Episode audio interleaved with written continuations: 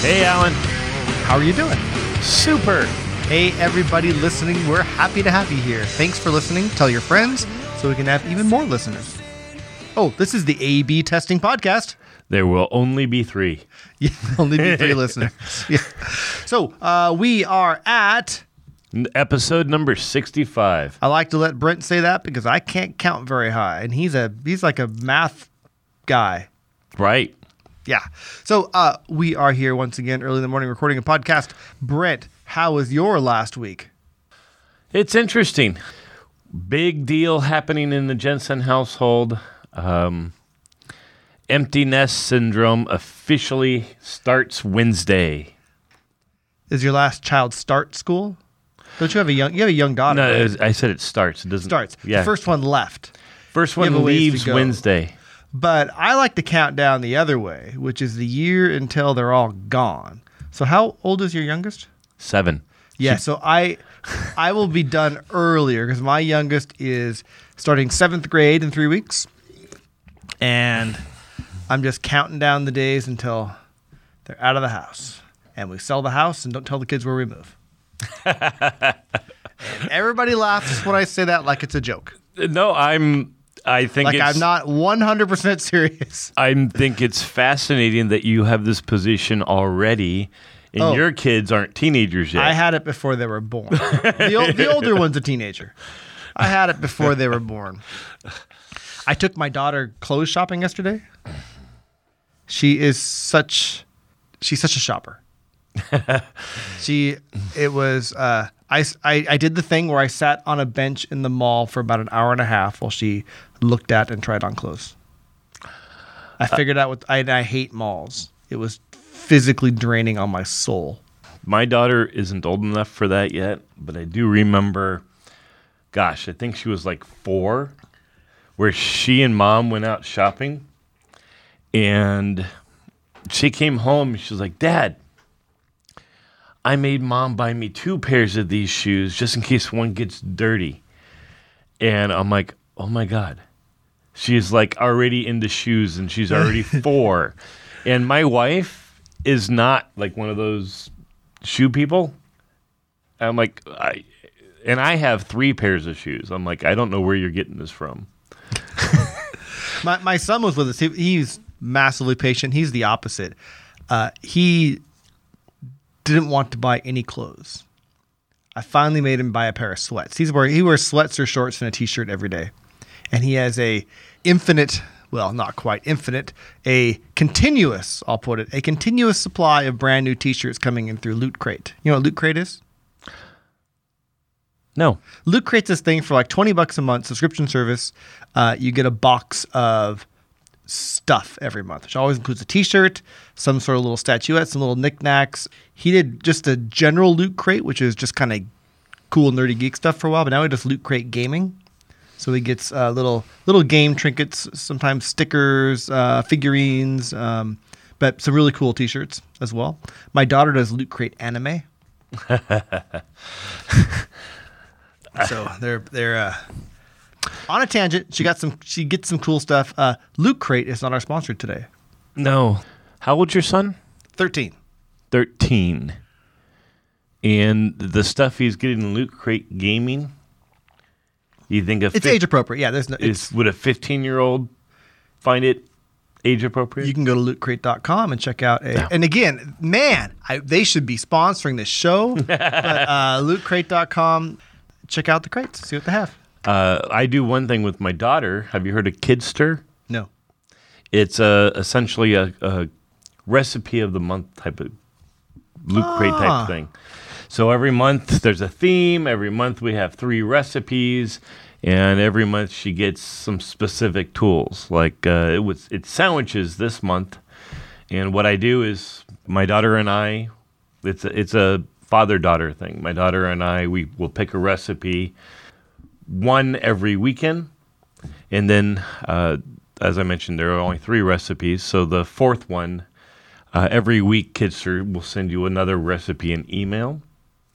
But this month, it's sandwiches, and one of the, and one of the tools that it came with is a little sandwich cutter. So it's a it's about the same size as a regular two piece of bread sandwich, but when you squish it down, it's kind of like a cookie cutter. When you squish it down on top of your sandwich, it automatically cuts off the crusts and it cuts it into little like um, puzzle pieces. Oh my god. It's a little four pieces of, of puzzle stuff, and we've used that tool. Gosh, um, she got it. I think That's the- kind of awesome. like three days after August started, and we've used it probably ten times already. That thing's cool. That's pretty cool.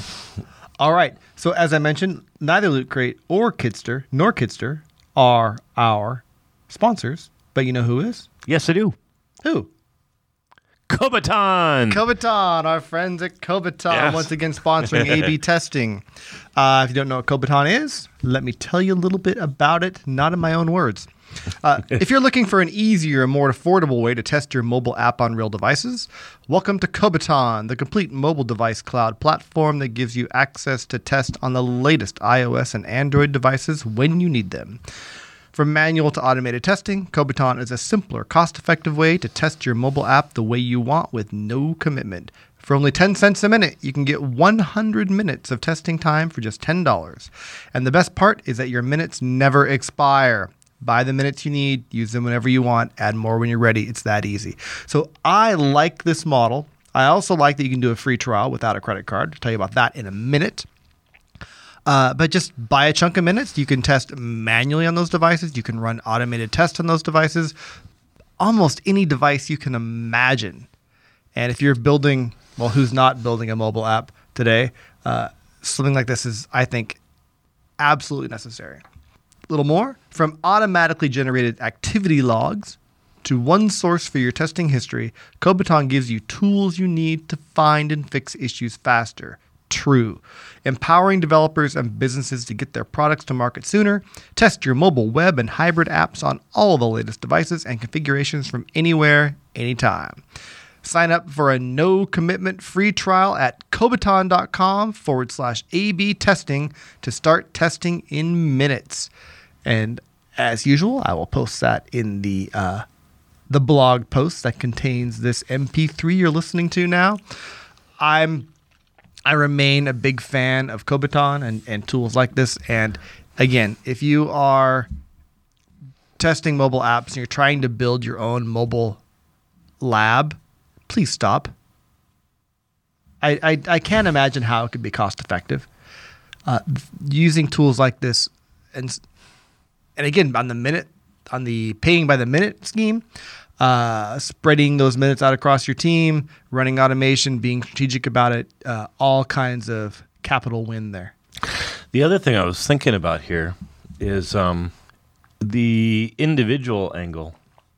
Because one of the things that I'm seeing a lot when I'm called in to interview developers, I'm seeing a lot of people who are just app developers and they're the only person. I don't know.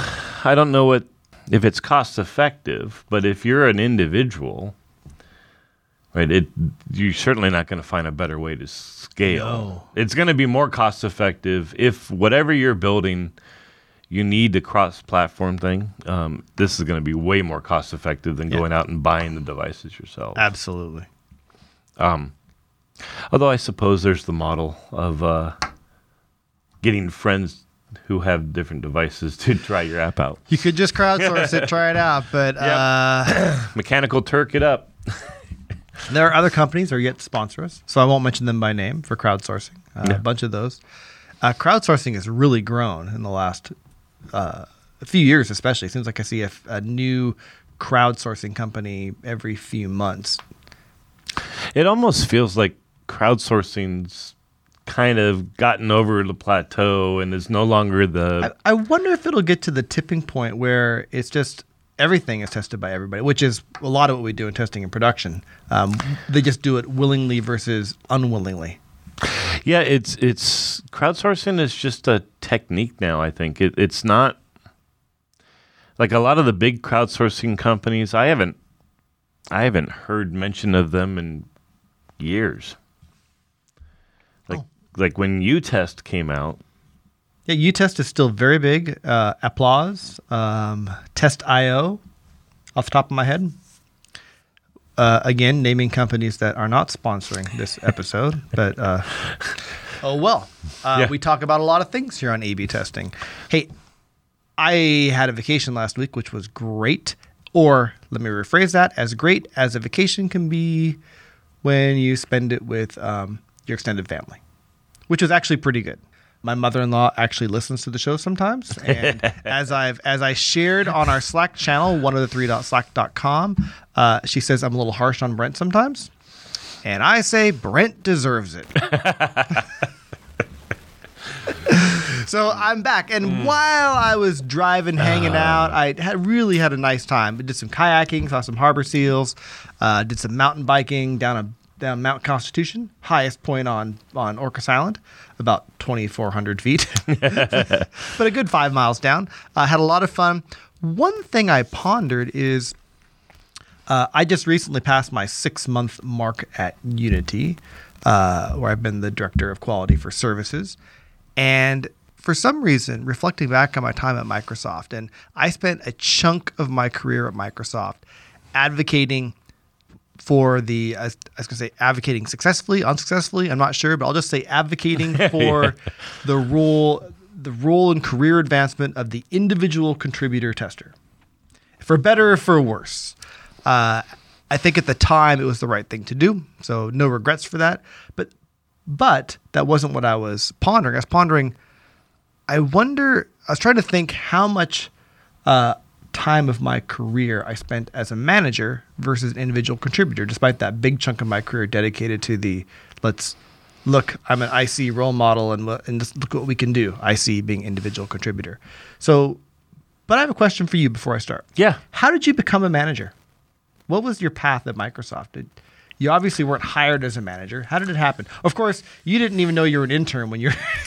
Yeah, yeah, that, yeah. That So- story from an early episode, but It was a. how did you become a manager? It was a different Microsoft. So, um, I've held before I came at Microsoft. My very first job was um, at Carl's Jr. in California.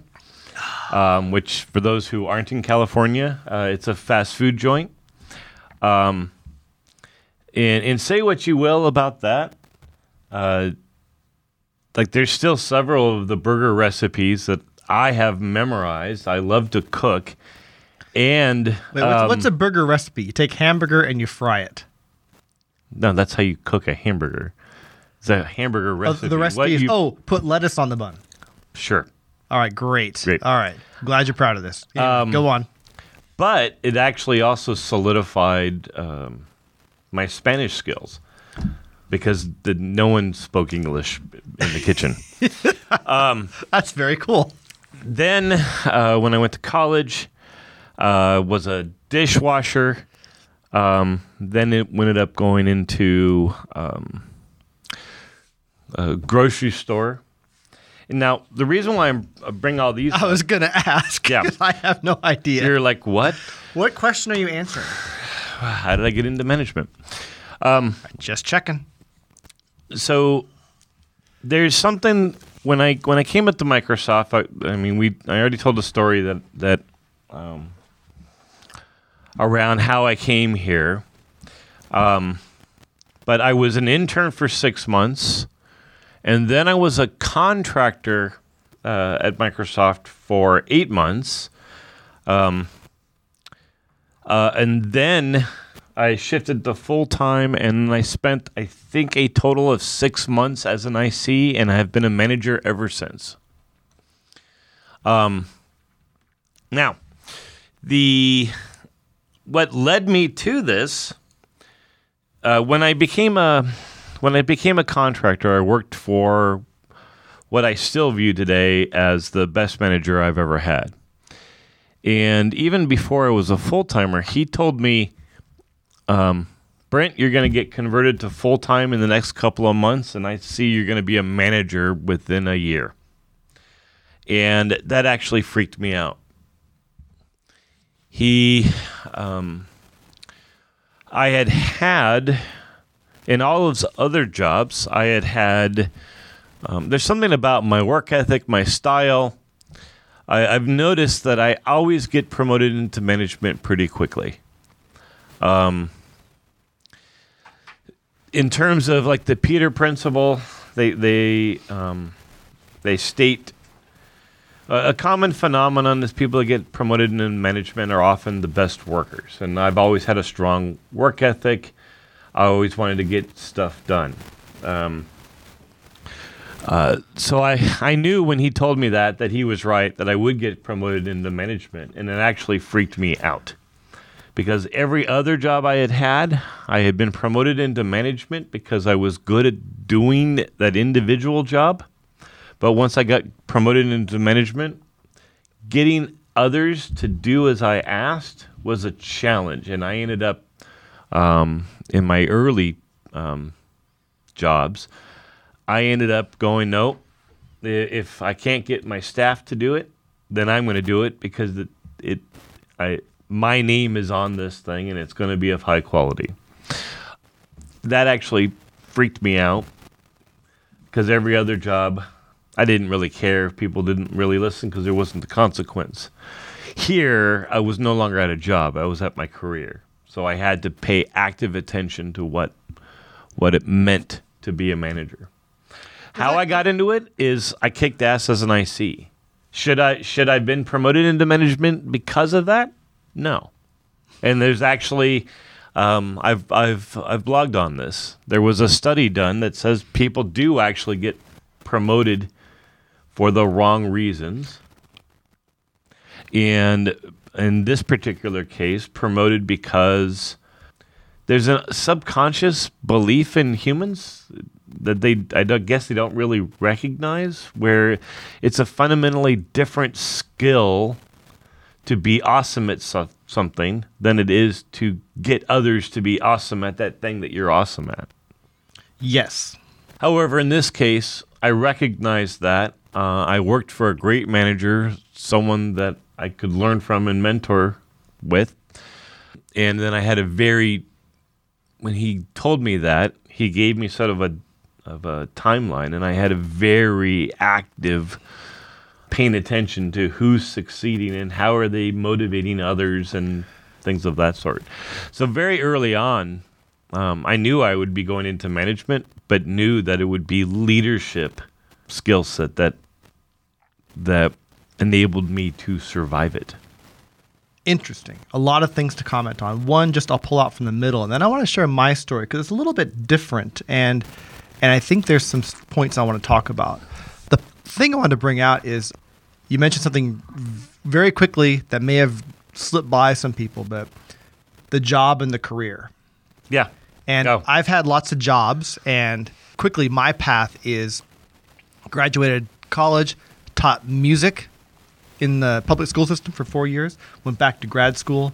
After grad school, master's in music composition. There's a as good as an English degree, or maybe slightly worse. I worked as a bicycle messenger for about six months.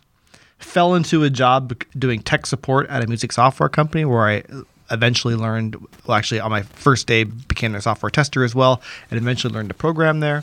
Uh, from there, fell into a contract job at Microsoft that fell into a full time job at Microsoft. And it wasn't until I didn't even realize it was a career. It was still just a job to me for the first probably two years. I never thought, and today people change jobs every five years as a matter of course. It's almost weird that they don't. But at the time, I never thought I would be at Microsoft as long as I was.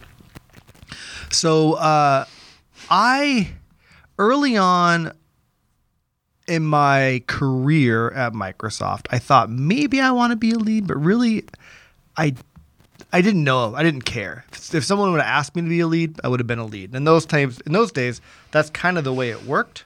I'll say that that since I've known you, until recently, until the, the last few years, the majority of time that I've known you, you've you've sort of been anti management. Well, let me tell you, that's And, not. and and specifically what I mean is you felt the the burden of managing people let me go. outweighed the No, benefits. let me go on the subtlety of that because I don't believe there's a burden in managing people in general. But I want to talk about the subtlety of what you observe because there is something there. So, uh, point I was going to make is my first manager at Microsoft was uh, we were both like Oh, my first manager at Microsoft was awful. And actually, to back up another thing you said, I don't think I've ever had a great manager. I've had some good managers, some really crummy managers, but I've learned something, whether it's something to do, something to emulate, or something not to do, or something not to emulate from all of them. So my Yep. Who I've become has been formed from my managers, but I've never had a great uh, management mentor. And I want to go into how I've learned about management in a minute as well. About Yep. five years into my Microsoft career, I became a lead. And the way I became a lead was doing well as an IC. I was writing a lot of code, a lot, a lot of code, product code, debugger code, some test code. Uh, at the time, I was writing the I own maintenance and writing of the debugger for Windows. Also, was doing some kernel bug fixes and stuff I had no right to be doing given my background, but they let me because I somehow managed to make it work.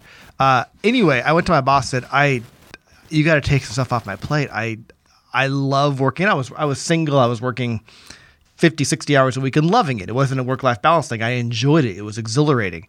But I said, I, I can't. It's just too much. I'm getting overwhelmed. He goes, Oh, we actually have a new hire starting on the team on Monday. How about he works for you? He can help you.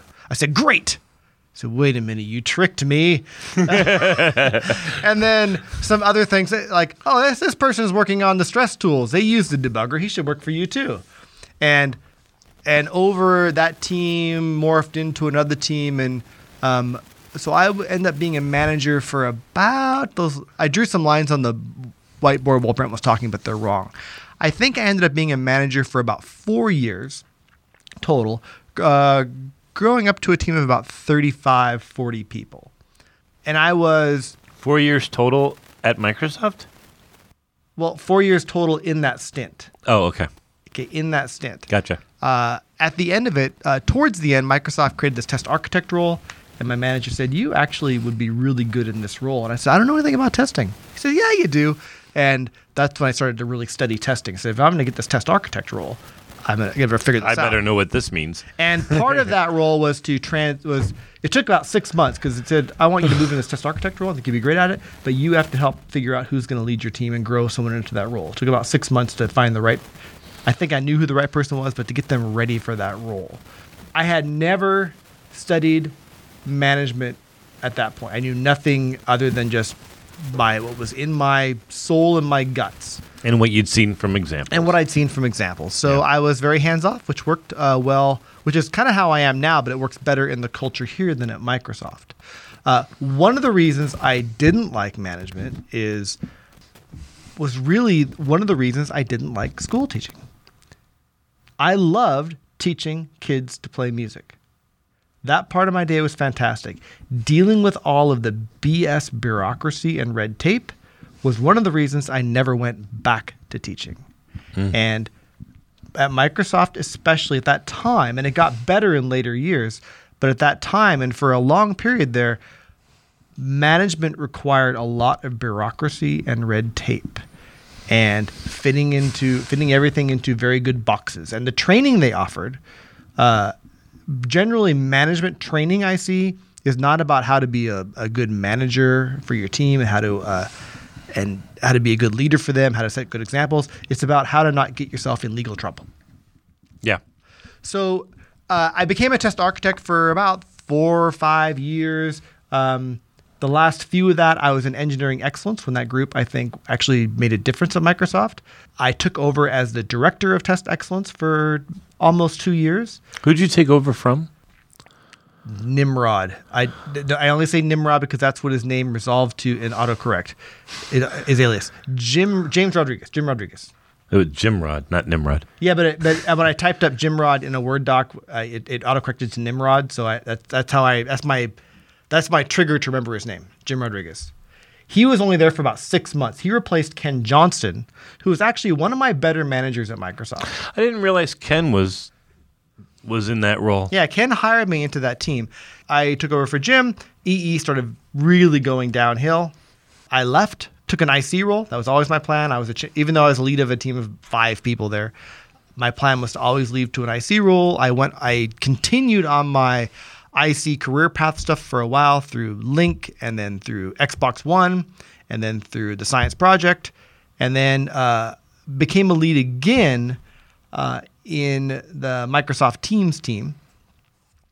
Um, but at this point, now the difference between this stint in management and even in my EE and especially in my first stint is at this point I had actually s- read 10, 20 books on management.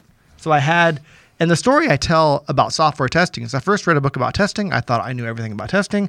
I read another book, started to get different ideas. When I read a third and fourth and fifth and sixth and seventh book is when I began to form my own opinions. And the same thing happens reading books on management and leadership. Mm-hmm. And it's just as hard to learn to be a good manager as it is to become a good programmer.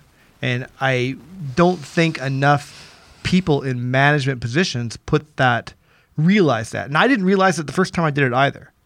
And I think not many managers the first time they become a manager do, but I think by the time you've done it for a while, by the time you've made your second or third stint at it, fifth or sixth year at it, you better have started to study some things, not just directly about management, but reading books like Drive to understand how what motivates people, looking at uh, other books. Some of my favorites. So Drive is a good book on just what motivates people. Some of my favorites are Michael Lopp's book on managing humans. He he I've didn't not read invent that this, one. but he talks about the skill and the will matrix, which I use a lot. Okay. High skill, high will, low skill, low will, high skill, low will, high will, low skill. People generally fall follow one of those, but unlike a bucket model of stack ranking, you generally want to try and manage your team towards high skill, high will positions where they're in the, and I know we've talked about this before, coffee shop. You have people with low skill, you can get them training, get them coaching, mentoring. People with low will may be on the wrong job, but you want to get people the right work that makes them the most productive and most beneficial to your team. Uh, there's a actually a really good book I read fairly recently. It's called The Manager's Path, and I forget the author. Uh, but it talks all the way through, like first becoming a lead to becoming a lead of leads to being a director and kind of the different things you take on. It's a pretty quick read, pretty well written. I'm about three quarters of the way through a book written by a Google exec whose name I've forgotten, former Google exec, uh, called Radical Candor. Have you read this book? Nope. I think it's uh, very good as well. And the reason it's very good is uh, the reason I say it's very good is I tend to fall in love with books that echo my own values. because and, and there's things I've built up now that I've read a bunch of these books. I like, oh yeah, this is either it solidifies what I'm already thinking, gives me a new way to think about some things I've been thinking. Um, I- Everybody wants validation. they do, they do. And Just be careful though, because uh, every time you get validation, validation, balance it with, okay, great. There's a five percent chance that both me and this book are wrong. which is why I Yeah. keep reading so I can everything everything is a minor course correction at this time. It's like, okay, and- Yeah. and, it's not like I wrote the book. It's going to have some things like, oh, I haven't thought of this before. It's a great idea.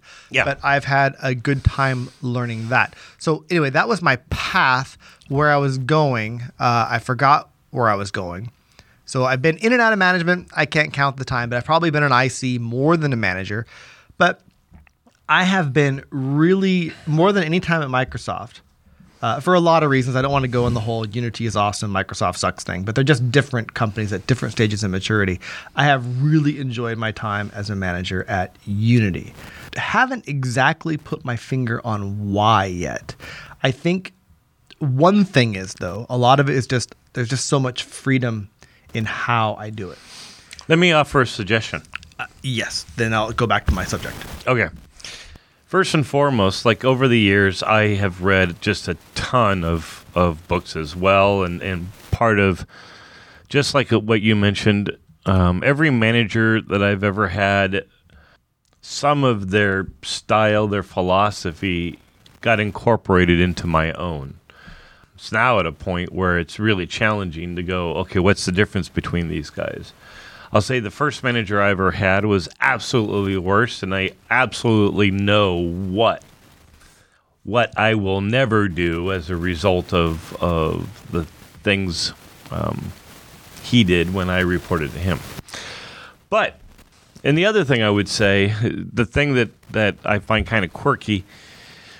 Like it seems like every management book, if you don't have your own variant of a truth square, uh, it, it- you're not building a proper management book.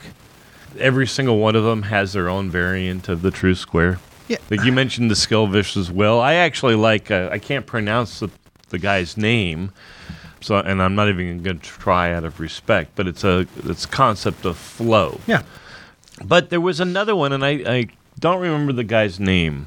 Um, I'd like to give him credit, but he came up with this concept that I've actually used with all of my employees ever since I learned it.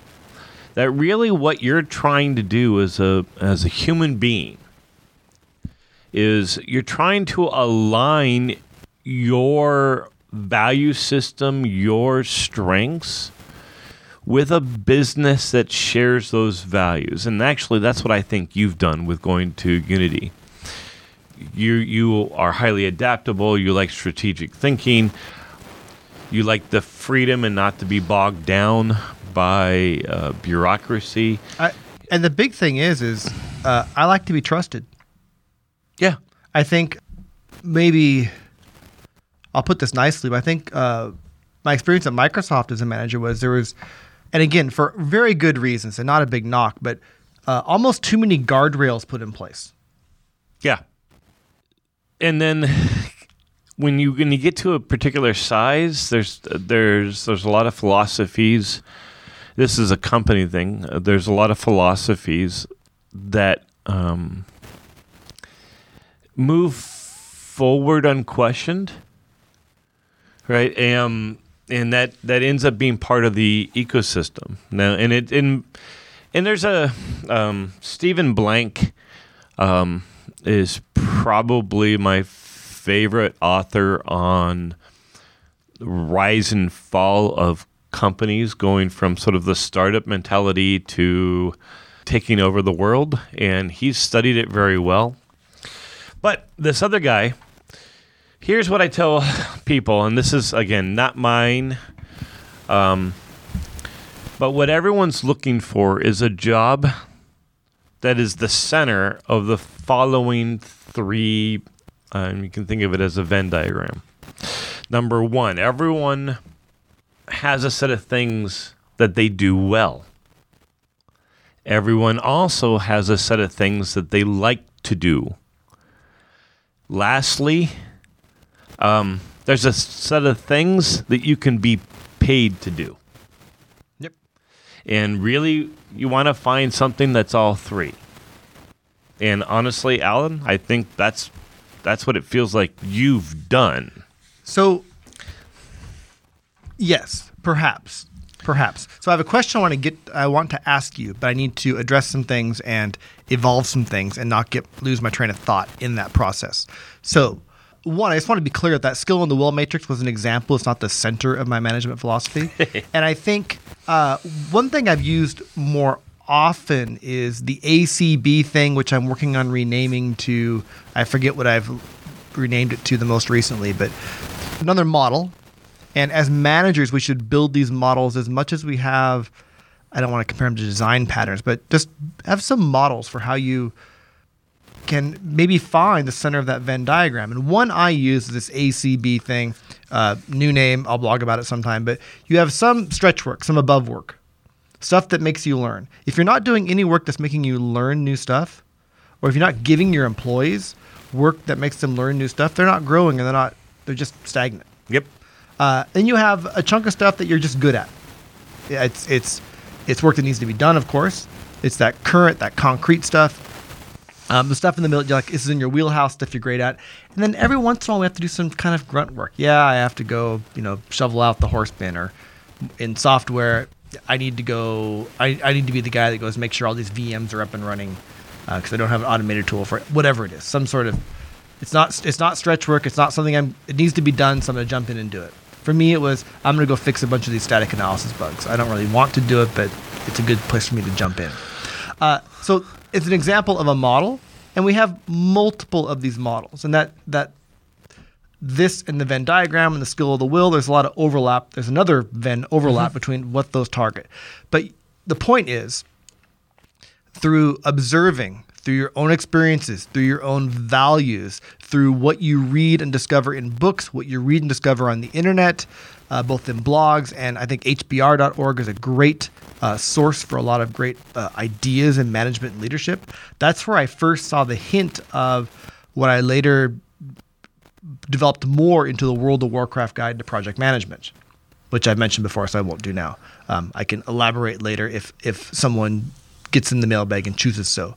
If you want to get good at it, you have to absorb from a whole bunch of different sources, and from that, form your own management philosophy. So my question, But even you- that's not good enough. You have to act. You have to try things out. Uh, yeah, and I tell my team this is part of my management philosophy. Is I tell my team is everything I do is sort of in the agile way. So I'm going to try shit all the time, and before it's perfected, before it's complete. Uh, I'm going to try it and see if it works. And if it is, we'll do more of it or we'll elaborate. And if not, I'll throw it away and we won't do it again. Uh, all the time.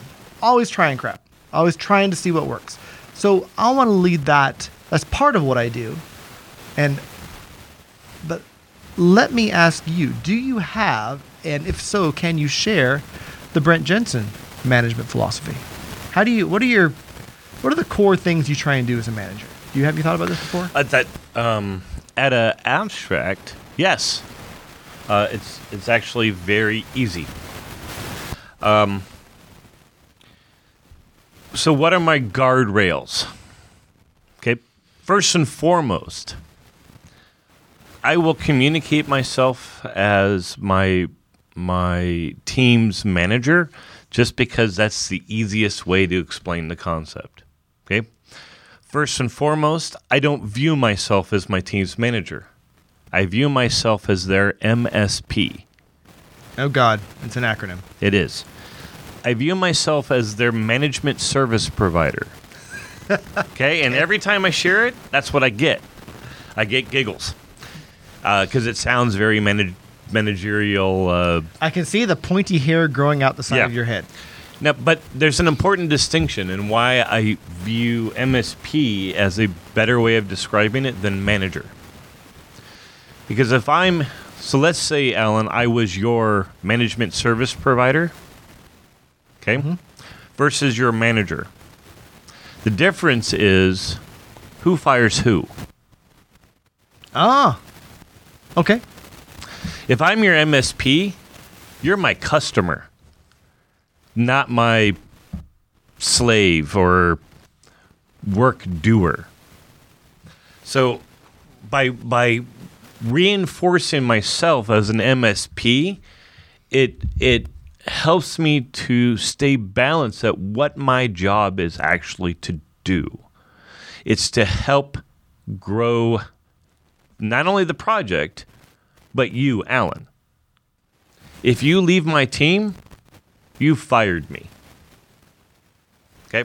Um, now, if it's mutual, uh, for example, there are many times, uh, actually, just this last year, I had a report, and I could tell that what he could be, uh, he was out of balance.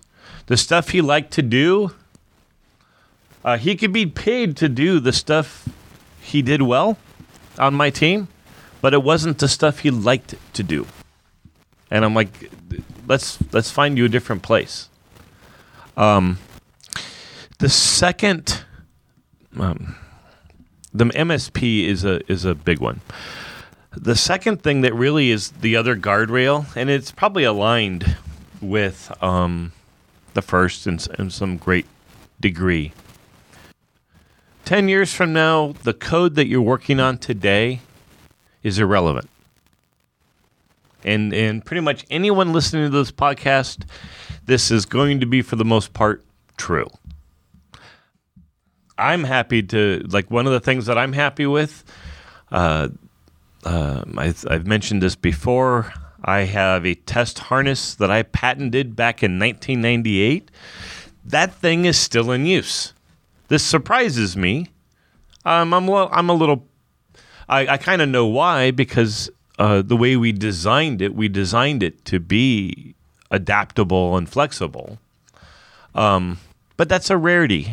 Um, what persists, though, 10 years from now, are those people who you interacted with. So as a management, I'm like, we're here to to get things done, grow the career, grow the business. But I do view myself as more beholden to the the people I work with and work underneath me than anything else. Okay. So th- that's the primary guardrails for me. Okay. So you could work on concising that up a little bit, but I get it. I get it. So uh, simple. So I have two big points in mine, and these have come from again my own values and finding things that I've liked and latched onto from some of the things I've studied. So I'm going to talk about, I think, two books I haven't talked about, um, which again they yeah that's how i would like to do it that that fits how i function and very similar to the msp you've probably never read uh, reid hoffman's book called the alliance. No. reid hoffman is uh, one of the founders of linkedin. Uh, wrote a book called the alliance and says in today's workforce uh, it's not the job like my dad got a job out of high school and worked there till pretty much till he retired. He did consulting for the last five years of his career but he worked at this company for like 30 years. Um, that world does not exist for most people anymore. Although i've worked at microsoft for 22 but uh, things happen the difference is is like say say you work for me Okay. is similar to the msp but you didn't talk about what's in it for you and we're going to make an alliance there are different kinds of alliances can be uh, they're like a tour of duty is what Reid hoffman calls them let's take a given time period a year, six months, 18 months. Here's what we're going to accomplish together.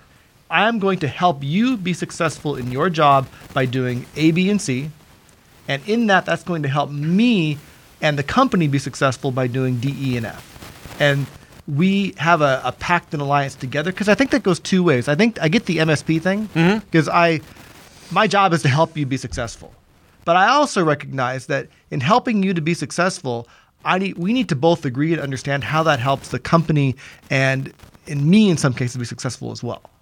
We need to grow together uh, in this journey in this alliance. Yeah. The And then at the end of that alliance, we can either re up, we can uh, go our separate ways. I may help you move to another team or a different company if it's a better fit, like you talked about, or we can do a different kind of a. we- Maybe we're doing a transformational alliance. Like you want to move to a uh, data science architect role. And for example, a different role. Like when my manager helped me move to a uh, from a manager to just architect role. We're gonna take like here's what I'm gonna get at the end. Here's what you're gonna get at the end. Let's work on this together. We're in it together.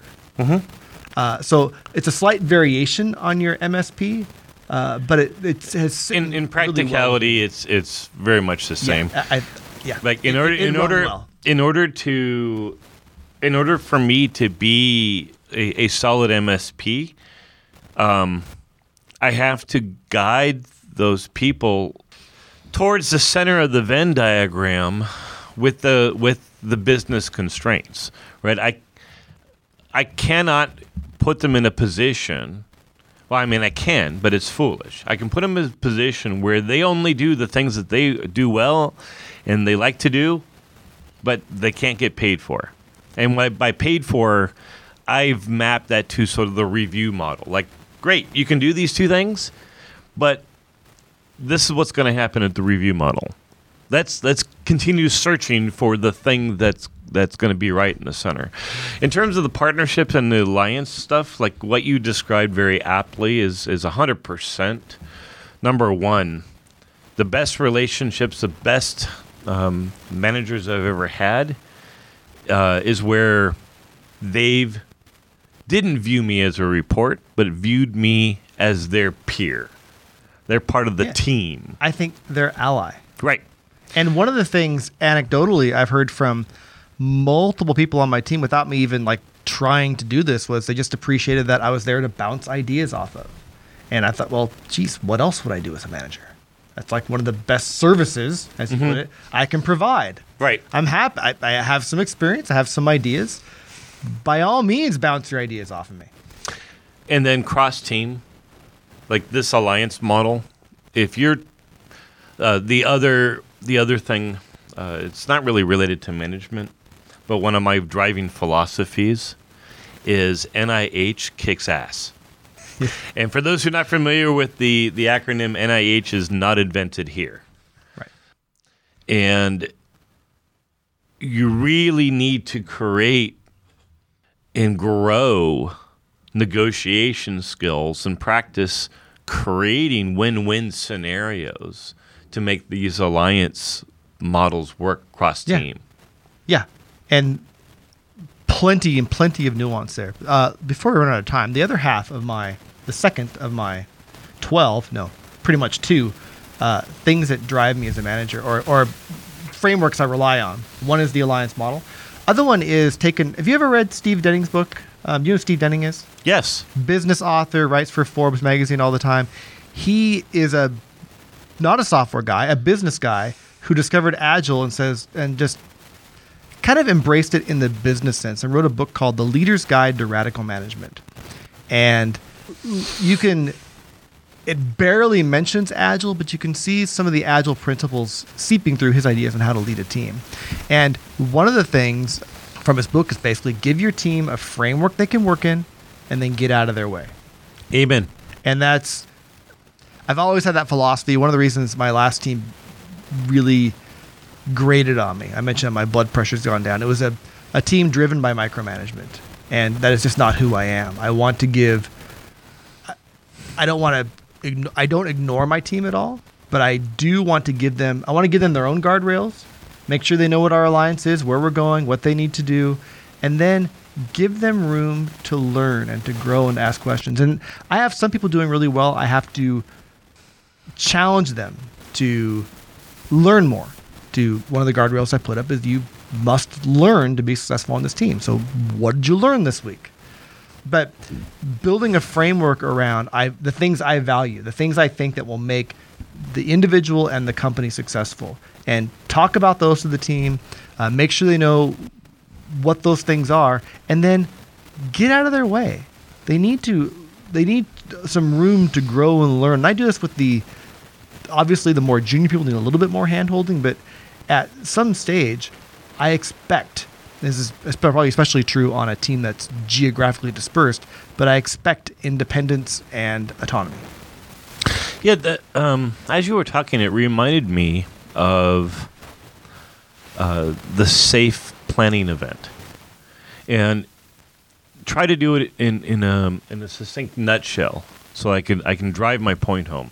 Right. What first and foremost, what they are saying uh, when SAFe does this planning, right? There's the fail fast principle.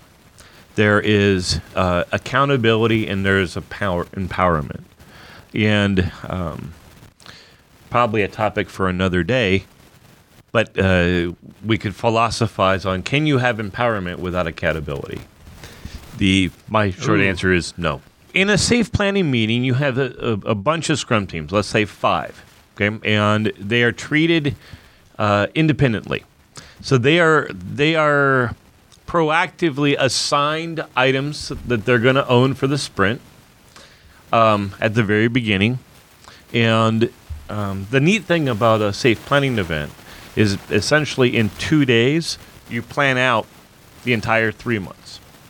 I did this um, a couple years ago at Microsoft, and it's the first time in my entire career at Microsoft where a plan that was built in, a, in essentially a day for a team of 40 uh, was nailed on time to the day. It was really freaking cool. Anyway, I think I think it's a fluke, but go on. uh, they so I left shortly after that, and they continued to be able to do that.